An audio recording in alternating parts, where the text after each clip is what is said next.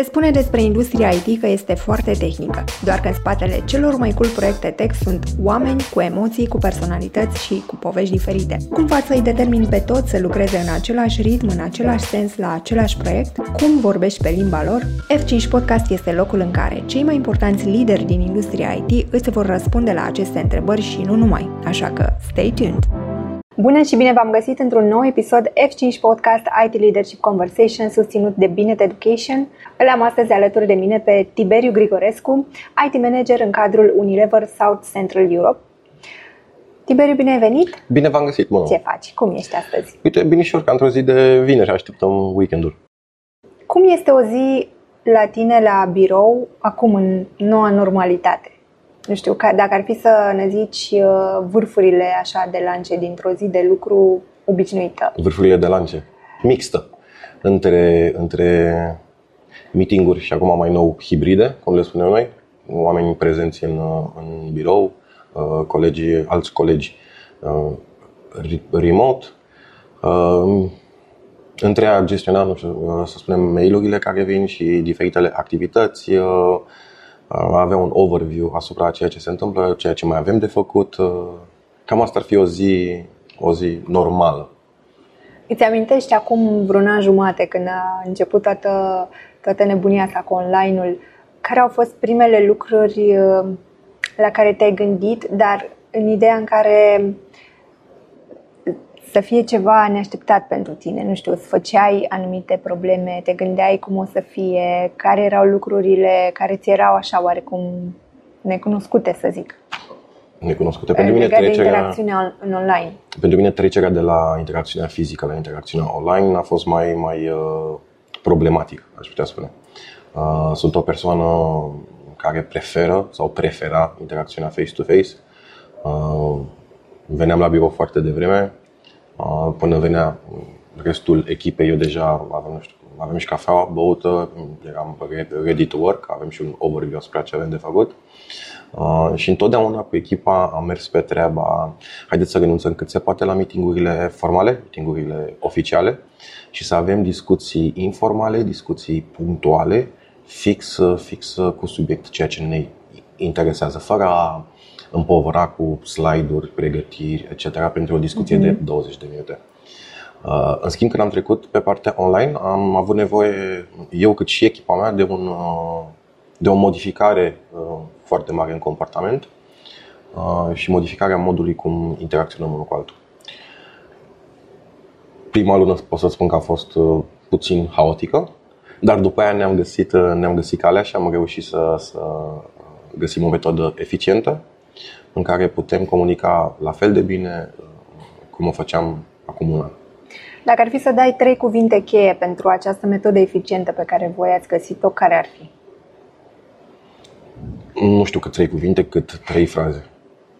Fără meeting-uri inutile, uh, direct la subiect uh, și relaxare, aș putea spune. Să ții o atmosferă relaxată să ții o atmosferă deschisă, uh, pentru că în clipa în care trebuie să înțelegem că stând acasă, fiecare dintre noi are diferite distracții. Un vecin cobor mașină, câinele care latră, uh, pisica care nu te lasă în pace, uh, copii. Și e nevoie de înțelegere pentru asta, pentru că puteți, putem să avem un meeting super important și o discuție asupra unui subiect important, o discuție care merge într-o direcție bună și s-a pe fondal o bormașină. Eh, trebuie să treci cu vedere. Da? Pentru că sunt niște lucruri pe care nu le putem controla. Mi s-a întâmplat și mie cel puțin, cred că o săptămână întreagă am avut un vecin care și-a renovat apartamentul. A fost horrible, nu știu. Și în continuu, bum, bum, bum, bum. Nu ai ce să faci, trebuie să le, trebuie să le gestionezi într-o, într-o metodă relaxată. Subiectul nostru de astăzi se leagă de luarea deciziilor și mai exact despre se leagă de cum anume integrăm echipa în procesul de luare a deciziei. Și aș vrea să ne uităm așa, făcând o paralelă cu discuția noastră dinainte, ce s-a schimbat din punctul tău de vedere uh, la trecerea aceasta în online atunci când e o decizie? Adică cum te raportezi tu la echipa ta acum față de acum 2 ani, 3 ani să zicem, uh, atunci când trebuie să iei o decizie? Bună întrebare. Ideea e că față în față, în clipa când aveai de luat o decizie și în clipa când discutai o, o problemă în echipă sau cu, doar cu o persoană, unul la unul, uh, puteai să înțelegi uh, ceea ce simte persoana respectivă sau puteai să înțelegi și starea emoțională având această interacțiune față în față. Și cumva uh, puteai cântări altfel. În clipa când te muți în online și ai un meeting pe Teams, să spunem, sau Skype sau Zoom sau orice, uh, doar prin faptul că nu ne pornim camerele video, să spunem că nu ne pornim, dar doar prin faptul că nu ne pornim camerele video, deja ai redus puterea de, de, de, de înțelegere la jumătate. Da? Uh, cum ne raportăm la echipă în clipa când luăm aceste decizii cu în nou mediu de lucru. Unul la mână în cadrul oricăror discuții noi avem toate camerele on. Da? Deci camerele video sunt pornite pentru a putea să-ți vezi interlocutorul, pentru a putea să, um, să înțelegi și contextul. Da? Doi la mână, uh, ai nevoie de mult mai multă discuție. Da? Dacă înainte puteai să spui, nu știu, luăm un pix negru și luai feeling-ul din toată camera că toată lumea e ok cu pixul ăsta negru, Uh, acum va trebui să ai discuții individuale cu fiecare, pentru că nu poți să ai același feeling uh, online. Da? Ideea de bază este pentru orice se discută un pic mai mult. Da? Pentru a înțelege uh, cap-coadă care sunt sentimentele implicate în acest proces. Dacă ar fi să ne uităm la anul acesta, că mie nu vine să cred că deja ne apropiem de final, care ar fi decizia cea mai importantă pe care ai luat-o și care a avut impact și asupra echipei? Păi, în general, cred că toate deciziile care le luăm ca și lider, toate deciziile de business au impact asupra echipei, mai ales în sectorul IT. Pentru că orice decizie ai lua, uh, ea va fi susținută în spate de către echipă, prin diferite proiecte, diferite acțiuni sau, sau uh, uh, adaptări uh, în urma deciziei tale. Cea mai mare decizie luată de anul ăsta a fost chiar o decizie uh, care impactează direct echipa, o decizie despre organizarea ei, uh, care sunt convins că a fost uh, primită bine. De obicei, când e o decizie, încerci să pregătești echipa înainte sau, cum spuneai tu mai devreme, să iei pulsul puțin, să vezi cam cum s-ar raporta ei și apoi, în funcție de asta, să decizi ce se va întâmpla în final?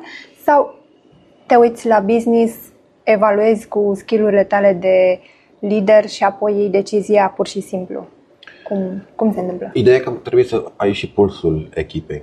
Da? Doar că ca și lider, decizia ta nu ar trebui să fie influențată dacă, dacă cineva va fi mulțumit de ea sau nu. Trebuie să ai în vedere întotdeauna obiectivele de business uh, și să iei decizia cea mai bună pentru a oferi un serviciu de calitate pentru a, a avea efectul scontat. Indiferent dacă una, două, trei, cinci persoane vor fi deranjate de ea. Dar a avea pulsul echipei, vei ști cum să împachetezi această decizie încât să, să faci cel mai mic damage posibil în materie de moral, în materie de, de, de echipă. Da, luăm și pulsul echipei, înțelegem ce își dorește fiecare sau cum vede fiecare uh, o acțiune, dacă vorbim de o acțiune care impactează echipa, Uh, dar ultimately decizia trebuie să fie uh, corectă din punct de vedere business. Ți se întâmplă vreodată să, să fii tras la răspundere, așa, între ghilimele, de un coleg care n-a fost mulțumit de, da. de o decizie pe care ai luat-o? Da, da, da. Dar cred că este ceva normal, ceva natural. În clipa în care ai o echipă mai mare, da? Uh, nu orice decizie, nu orice direcție dată va fi ok cu toată lumea. Da? Și, de exemplu, în astfel de situații, cum, cum gestionezi tu uh, situația astfel încât persoana respectivă să înțeleagă de ce ai luat decizia respectivă? Ideea e, uh, aș merge pe cuvântul transparență. Atât timp cât uh, îți explici motivele și explici înțelegerea, pentru că a, clar, dacă vorbim despre faptul că cuiva nu i-a plăcut, a fost o nouă decizie normală. A fost ceva, să spunem, special, ceva mai dificil, da? dacă a fost luată de către mine. Uh, și din start nu o să fie pe, pe placul tuturor. Ideea este că atât timp cât îți expui motivele, da? uite, dacă A am mers B, dacă B am mers uh, către C uh, și o explici pe înțelesul tuturor, în acest caz pe înțelesul persoanei respective, nu văd de ce nu ar fi de acord cu ea. Din punctul tău de vedere, sunt și decizii care pot fi luate pe loc? Da, clar. Și... Sunt o persoană care, căreia îi place să riște, riscul face parte din, din, din meserie, atât cât este un risc calculat. Și ai nevoie de anumite decizii, nu știu, să ne imaginăm un deployment de ERP în faza de decizie go-no-go, unde îți dai seama că ai o problemă, ai un bug în soft și aia este o decizie care trebuie să iei pe, pe loc. Da? Mâine dimineața e go live, lumea vine la birou, vrea să lucreze, să factoreze. Aia este o decizie pe care o iei pe loc, asta, aia este o decizie pe care ți-o asumi atât timp cât mm. ai, ai calculat riscurile, ai analizat cu persoanele în materie să, să te ajute în a înțelege efectele. Uh, e o decizie și punct. Go, no go. Dar um, legat de echipă, ai luat vreodată o decizie pe loc? În general nu. În general nu. Ideea este că decizii luate pe loc. Dacă vorbim despre decizii luate în timpul unei discuții în contradictoriu, în timpul unui conflict, da, putem vorbi și despre conflicte, um, prefer să nu și încerc să, să, să dau mai departe colegilor mei această mentalitate. Uh, ai avut un conflict, da? te-ai apucat să scrii un e-mail lung, unde la sfârșit ai o decizie sau o direcție. Lasă-l în drafts. Da?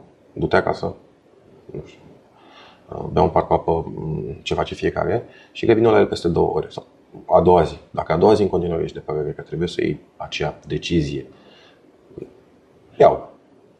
Dar în general, uh, și am primit feedback-ul ăsta și din partea colegilor mei, uh, toată lumea s-a răzgândit a doua zi și a, a, a venit cu un alt view. Da? Pentru că în clipa când e ceva pe loc, repet, în special în cadrul unei discuții în contradictoriu, nu mai treci prin filtrul minții cum trebuie. Cum poate să reușească un lider în domeniul IT să treacă peste ego? Pentru că în momentul acesta al discuției, uh, cumva suntem aici și știm că mai ales oamenii tehnici, câteodată pe subiecte tehnice, deci nu vorbim de chestiuni de echipă sau așa, uh, au un ego destul de mare. Um, cum faci lucrul acesta? Cum fac eu să trec peste cum ego sau tu? cum, aș, cum faci tu? Cum i-aș recomanda? Uh, pentru că asta cu siguranță îi va inspira și pe cei care ne urmăresc și poate aspiră la o poziție de lider și să fie pregătiți. Ideea e super simplu. Ideea e că în clipa în care ajungi uh, cred că se aplică și în partea tehnică. Uh, dar când ai trecut din tehnică către zona de management, când, uh, dacă vrei să fii un lider eficient, nu mai este vorba despre tine da? Tu ești doar, uh, doar fața, tu ești doar uh, uh, antrenorul echipei. Da? Succesul tău sau eficiența ta va fi dată de către rezultatele echipei și cred că liderul echipei ar trebui să fie persoana cu ego-ul cel mai mic. Da? Rolul este un rol de, de antrenor. Un, de antrenor al unei echipe de fotbal, de antrenor al unei echipe de, de handbal. Echipa reușește, da? Uh, este și meritul sau este meritul antrenorului. Echipa pierde, da? Uh, uh, antrenorul putea să facă mai bine. Avem orgolii în cadrul echipei, persoanele, da? dar liderii sau managerii, din punctul meu de vedere, ar trebui să fie persoanele cu cel mai mic ego. Și tu, de exemplu, cum, re- cum reușești să gestionezi orgolile celorlalți colegi? Că bănuiesc că și aici e o discuție. Păi, și aici este o discuție și... De exemplu, fie... un coleg senior față de un coleg junior. Sau colegii seniori între ei doi. De ce face X uh, proiectul ăla care e foarte mișto și vizibil și de ce eu mă ocup de, nu știu, schimbat laptopuri. Un exemplu care mi-a venit în cap. Uh, ideea e că atât timp cât ai transparență, și uh, în cadrul cărei echipe mari, când vorbim de lider, ce să mă gândesc că ai 1, 2, 3 team leads, uh, uh, având sub ei uh, partea operațională. Atât timp cât ai transparență cu ei și îți expui motivele, mai uite, uh, persoana A se ocupă de proiectul ăsta pentru că are mai mult timp liber, pentru că a mai făcut ceva asemănător în trecut.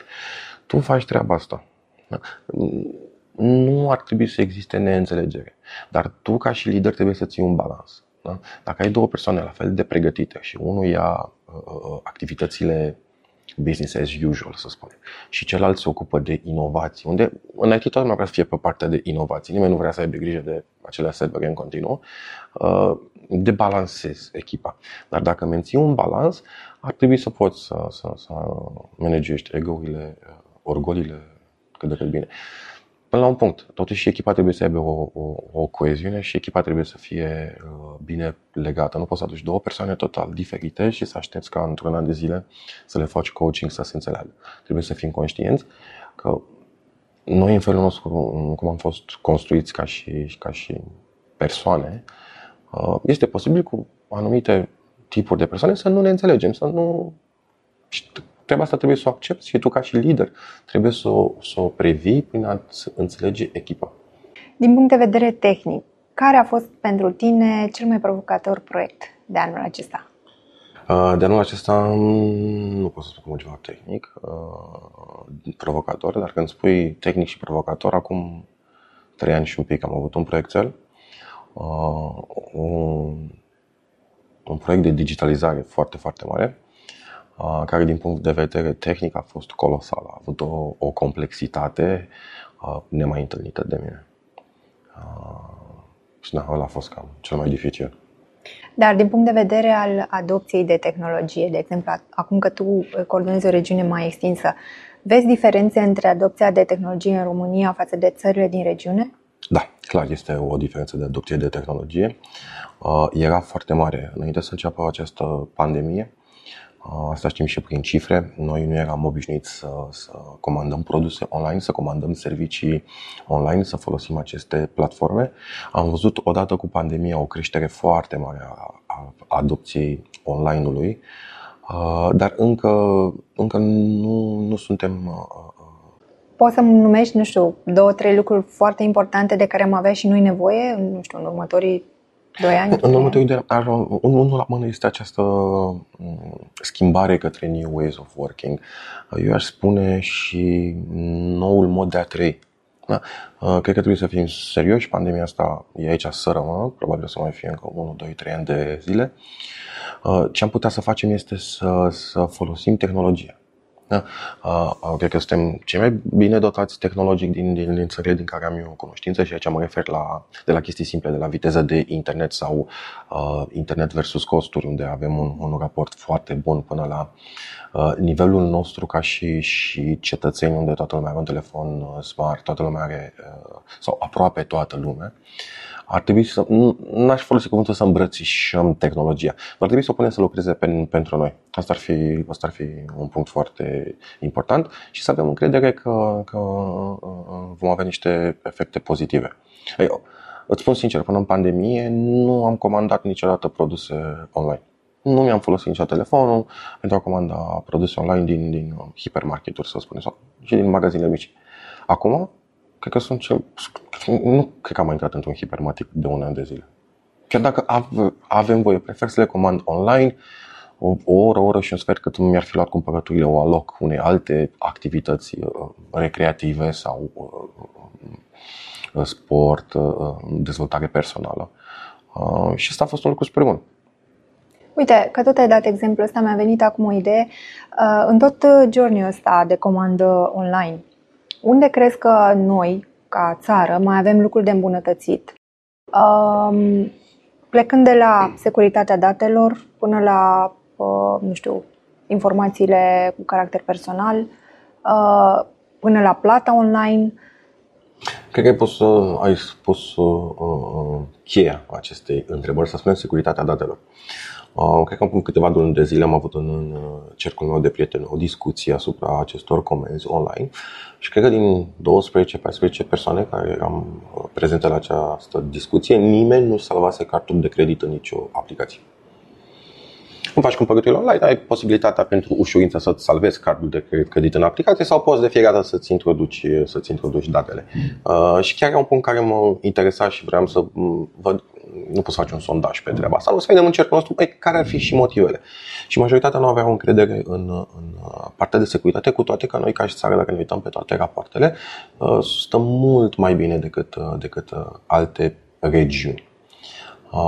cred că ar trebui insistată pe această parte de securitate și nu cred că ar trebui făcută reclamă, vai că de sigur suntem noi. Cred că are legătură cu, cu consumer education. Da? Ar trebui, consumatorii ar trebui educați. Da?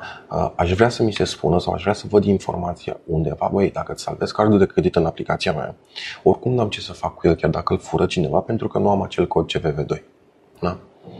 Ăsta ar fi un punct de, de plecare. Da, eu știu, da, probabil cei care se uită la noi uh, uh, și lucrează în domeniul IT știu că nu ai ce să faci doar cu numărul de card. Mai, mai ai nevoie și de alte date.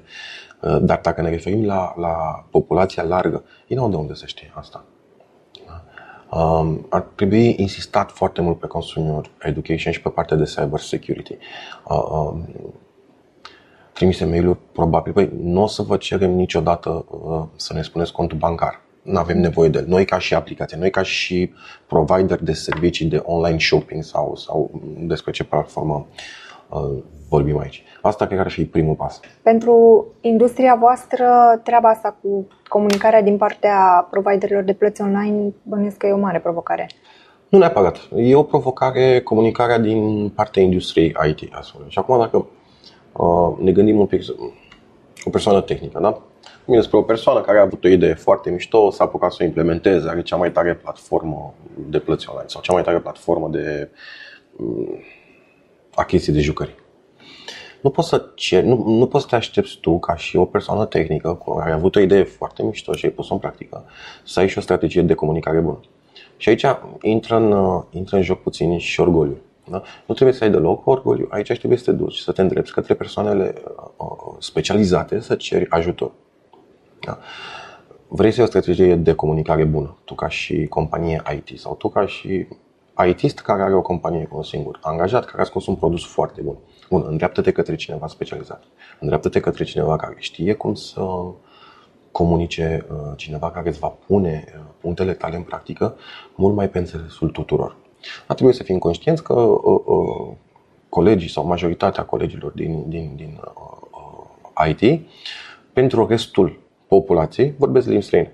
Da? Degeaba explici tu ce criptare ai sau degeaba explici tu ce protocoale de securitate ai, da? pentru că nu explici pe limba, uh, pe limba lor. Uh, am un coleg care are, are o expresie care o folosește des în dialogurile noastre, uh, care pe scurt spune că vrei să treci deșertul, tu și cu șase persoane. Bun. Dacă tu le-ai trecut singur și alea șase au rămas pe undeva pe la jumătate, nu este obiectiv îndeplinit. Da? Trebuie să, să uh, te raportezi nu la nivelul tău sau nu la înțelegerea ta, trebuie să te raportezi la nivelul de înțelegere al tuturor. Pentru că și noi, ca și IT, dacă vine cineva din marketing și începe să ne vorbească în termenilor, o să înțelegă bă. Și aici trebuie să fim, fim uh, onești cu noi și, și să ne schimbăm atitudinea, spune, și approach-ul. Pentru colegii mai tineri din zona tehnică, uh, care poate aspiră la un moment dat să, să aibă o poziție de lider, care ar fi cea mai importantă recomandare sau, nu știu, la ce ar trebui să gândească în primul rând? O să încerc să mă raportez la mine aici. Și o chestie care m-a ajutat pe mine super mult este că uh, până să intru în partea de management am avut contact cu, cu absolut uh, toate zonele posibile din IT. Am lucrat și pe partea de infrastructură și pe partea de security. Am făcut și aproape 2 ani de programare. În clipa în care am ajuns într-o, într-o funcție de, de management, m-a ajutat foarte mult să mă raportez la nivelul echipei și să înțeleg de ce uh, a face un server unde la zero durează 3 săptămâni, o lună de zile, să înțeleg de ce acel modul de aplicație durează doar două zile, nu, nu 5 și în felul ăsta nu doar că uh, o să poți să empatizezi cu echipa și să înțelegi foarte mult uh, greutățile prin care trec ei, dar tu ca și persoană, tu ca și, și, și manager, ca, tu ca și profesionist, o să fii mult, mult, mult mai eficient. Uh, ăsta ar fi punctul 1. Uh, punctul 2, uh, să nu se grăbească. Chiar de curând am avut o, o discuție în, în companie, am avut un, un town hall Uh, unde un coleg mult mai senior uh, a spus o chestie foarte bună. Nu poți să fii manager fără o bază solidă. Atât timp cât tu nu ai o fundație, casa aia se clatină. În clipa când tu ai o fundație solidă, vii cu un pachet de cunoștințe, uh, vii cu o pregătire pe partea de comunicare, vii cu o pregătire pe partea de, de team management, team and people management, o să fii un profesionist mult mai eficient. Și nu o să trebuiască să-ți acoperi lacunele din trecut. Da? Din cauza asta, poate mulți dintre ei sau mulți dintre colegii mei, indiferent că vorbim despre IT sau vorbim marketing, sales, whatever, se întreabă, băi, lucrez de trei ani, vreau să fiu team lead. Don't rush. Da? Aveți o bază bună, da? aveți o bază stabilă și mult mai ușor poți să adaugi cărămizi peste acea bază decât să încep cu ceva șubred, unde pui o pălărie foarte mare și într-un an de zile o să cazi datorită stresului, o să cazi datorită faptului că o să încerci să recuperezi ceea ce n-ai avut la început și nu o să știi pe ce parte să, să scoți cămașa, să spunem așa. Foarte valoroase sfaturile tale. Îți mulțumesc tare mult că ai venit astăzi și ne împărtășit atât de multe lucruri interesante și sunt sigură că foarte importante pentru cei care ne urmăresc. Mulțumesc și eu și weekend plăcut să, să avem. Vă mulțumesc și vouă că ați rămas alături de noi până la final. Dacă nu v-ați abonat încă la canalul nostru de YouTube, să știți că ne ajută să apăsați uh, butonul de subscribe și dacă aveți prieteni care sunt interesați de tema leadership-ului în domeniul IT, ne ajută un share pe rețelele voastre sociale. Până data viitoare, să fiți inspirați! Dacă ești liderul unei echipe din IT, știi deja că oamenii sunt cel mai important asset pentru proiectele de succes. Doar că energia echipei și succesul proiectelor încep cu energia pe care tu o pui în joc. Abonează-te la F5 Podcast pe Spotify, Apple Podcast sau YouTube pentru a-ți dezvolta mindset-ul de lider și pentru a-ți pregăti echipa să livreze proiecte de succes. Colegii, dar și clienții voștri vor observa cu siguranță diferența.